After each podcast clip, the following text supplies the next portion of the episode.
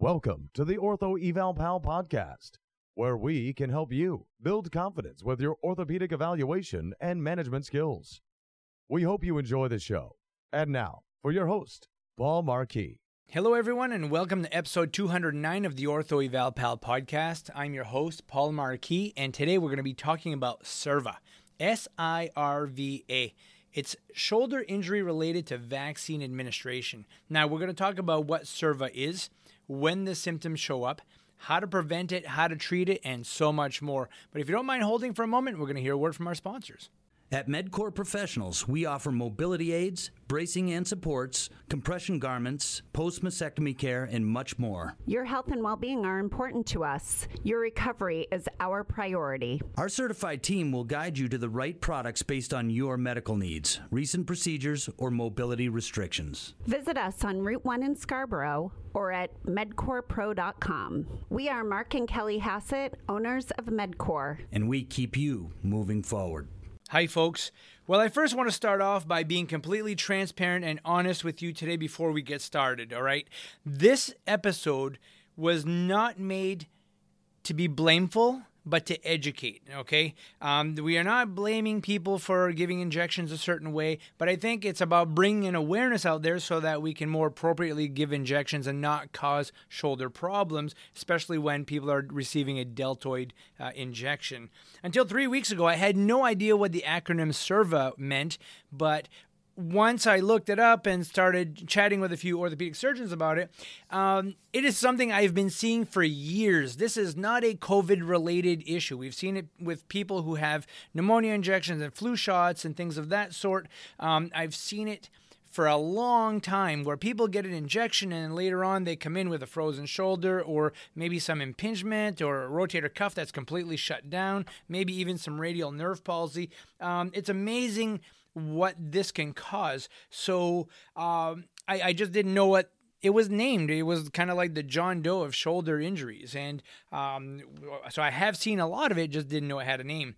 Um, and then the other thing you need to know is that I have never injected anything in my life with a syringe except for maybe dexamethasone into an iontophoresis patch. So I am not an injection specialist. I've never given anybody an intramuscular injection, but I can maybe give you a little information today just to bring some awareness. And I think it's important in regards to how we diagnose our patients and why it is so important that we ask questions like when it happened, um, you know, was it related to an injection or whatnot. And this can help sort out what this diagnosis is because sometimes we're stumped. There isn't a mechanism of injury, and we're like, what the? How, how did this come on? Did somebody just have like a, a virus or something that just affected the nerve, uh, like shingles or something like that? You know, it's it can, you know, it can help sort this out. So, what is SIRVA? SIRVA is shoulder dysfunction that is caused when an injection is inappropriately administered in the intramuscular area for the deltoid injection. Okay, so if the injection is too superior, what happens is uh, the capsule, the shoulder capsule, gets injected, and that can cause some inflammation. The bursa is not too far there, the rotator cuff tendon is there, the biceps tendon is there, and when you inject that, it can cause a significant amount of inflammation and cause a lot of pain. Now, if somebody is diabetic, maybe they have uh, a thyroid condition, maybe perimenopausal, and they have this injection is too high, it could cause an adhesive capsulitis. We've seen people who look like they have a complete rotator cuff tear, like they just cannot lift the arm and can't turn on the rotator cuff because it is, is so inflamed and irritated from the injection. Um, if the injection is given too low or posterior, you could hit that radial nerve, ending up with you know a wrist drop. Or if it's uh, too far off to the side, you could hit the axillary nerve, and that'll cause you some deltoid atrophy and some paralysis to your deltoid. So um, you know it's going to be very important that we talk about you know what what is the presentation what does the patient come in with do they look like they have tendonitis bursitis adhesive capsulitis some people look exactly like they have a rotator cuff tear. But if there is no mechanism, you need to start asking questions like Have you had a fever? Have you had, you know, um, you know, some sort of infection? Have you been out of the country? And have you had an injection in your shoulder? And what happens is people will lose range of motion, they'll lose strength, their quality of life will go down significantly, really quickly. So when you evaluate these people, ask them when they had their injection if you are suspicious of SIRVA. And typically, if somebody is injected um, into a nerve, uh, they will have a significant amount of burning. It's very, very painful. They will have some pretty immediate paralysis and loss of function to all the muscles that are controlled by those nerves.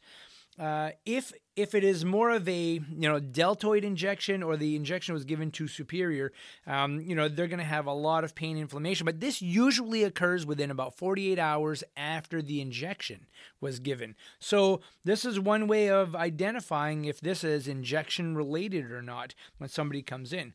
Okay, so see somebody with some deltoid atrophy a month later and they've been having shoulder pain for a month, um, you know, that axillary nerve might have been hit. And uh, so keep an eye on that. And same thing with people with wrist drop where they lose their grip strength after they've had that injection. It could be uh, a nerve injury because of the injection. So what do we do about this? Okay, I mean, when once it's done, it's done. Okay, you have to start treating some of these issues like you would normally treat that diagnosis okay? That specific diagnosis. So if it would be a radial nerve palsy you you know you put them in a Bennick brace you you put them in a in the, the appropriate splint you do some range of motion you start treating that problem. If it's an adhesive capsulitis you try to keep that shoulder loosened up. If they developed a significant subacromial inflammation or impingement type you know tendonitis you treat it as such Okay, um, and sometimes some nonsteroidal anti-inflammatories can help to kind of settle things down a little bit.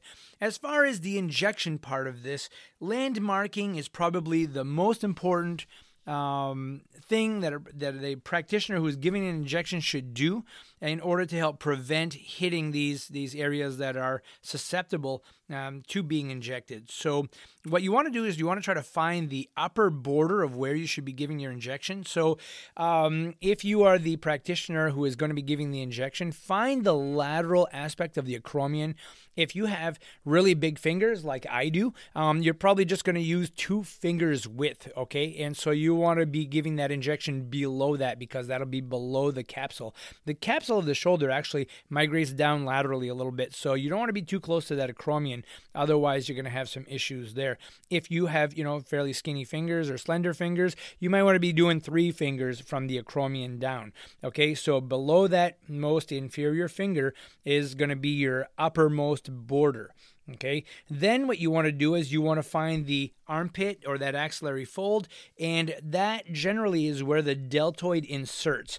So you want to be using that triangular area right in that region as the area uh, for injection. Now, over the years, one of the things that I have found is that people who are super um, skinny seem to have more problems with this um, when they when they come in with SIRVA most of them say, it, you know, it felt like the needle went in and it hit my bone, and I had this significant burning, and then know, I couldn't lift my arm, I couldn't move it after that. It was severe. I had significant pain. Um, it seems like a lot of people are getting to the bone and giving the injection. So it's important that if you do hit the bone, you pull back just a little bit to make sure that this is intramuscular. Now, that can happen if your needle's too long. Now, if your needle's too short and you're not getting into the muscle, but you're just in some subcutaneous fat, that injection is going to cause a lot of pain and it's also going to um, be less effective, much less effective. Um, so, you know, needle size is important, but landmarking is probably probably the most important when it comes to preventing SIRVA. The other thing we've noticed is that there are a lot of people giving injections uh, in the standing position while the patient is sitting below you. You should really be at the same level as the patient, and that needle should be going in at a 90 degree angle with the skin, not being directed down the shoulder um, at a at a sharp angle. So don't stand above the patient when giving uh, the injection. Um, so again, you know, trying to minimize damage to the surrounding nerves, trying to minimize, you know, irritation and inflammation to those subacromial structures, which gets so easily agitated is going to be very important. But again, when these patients come in and they say, I just started losing function in my arm, I couldn't move it as well, I started to lose strength, um, I was starting to have pain on a regular basis, and they didn't do anything, like they didn't fall, they didn't lift or crank on something, um, you need to be asking other questions. Okay. So, you know, think in the back of your mind could this be a cervical spine problem? So you clear the cervical spine. Um, could it be a, a suprascapular nerve injury? Could it be a cyst coming from an arthritic shoulder? Could it be just coincidental that they had something else happen right after they had this injection? Maybe they had Parsonage Turner syndrome. So, understanding all these other diagnoses will really help you ask the right questions and um, that will help you get to your diagnosis a lot faster. And so there's really nothing you can do after the shot has been given and they've developed the problem. You need to now start treating it appropriately. Uh, and that's probably the, the most important thing that you can do. If it is a nerve related issue uh, getting an emg after three to four weeks after the shot um, can be helpful in identifying you know exactly where uh, the, the issue is. But um, make sure that uh, you keep SIRVA in mind when you see your shoulder patients or even people who have some wrist weakness after the injection. So, folks, I hope that I um, brought a little awareness to you. Um, again, we are not here to blame uh, somebody for having given an injection to somebody who develops SIRVA. Uh, some people are just at high risk of developing shoulder issues, and uh, sometimes it's just a little something that inflames it that causes it to kick in. So there will be a percentage of people who will get this. It's not very high.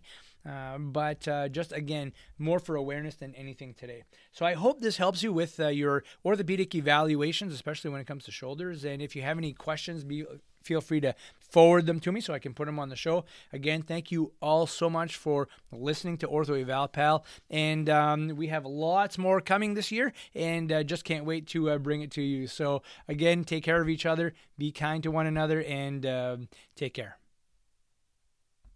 We hope you've enjoyed the show. For some more awesome content, go to orthoevalpal.com. Can't wait to see you there.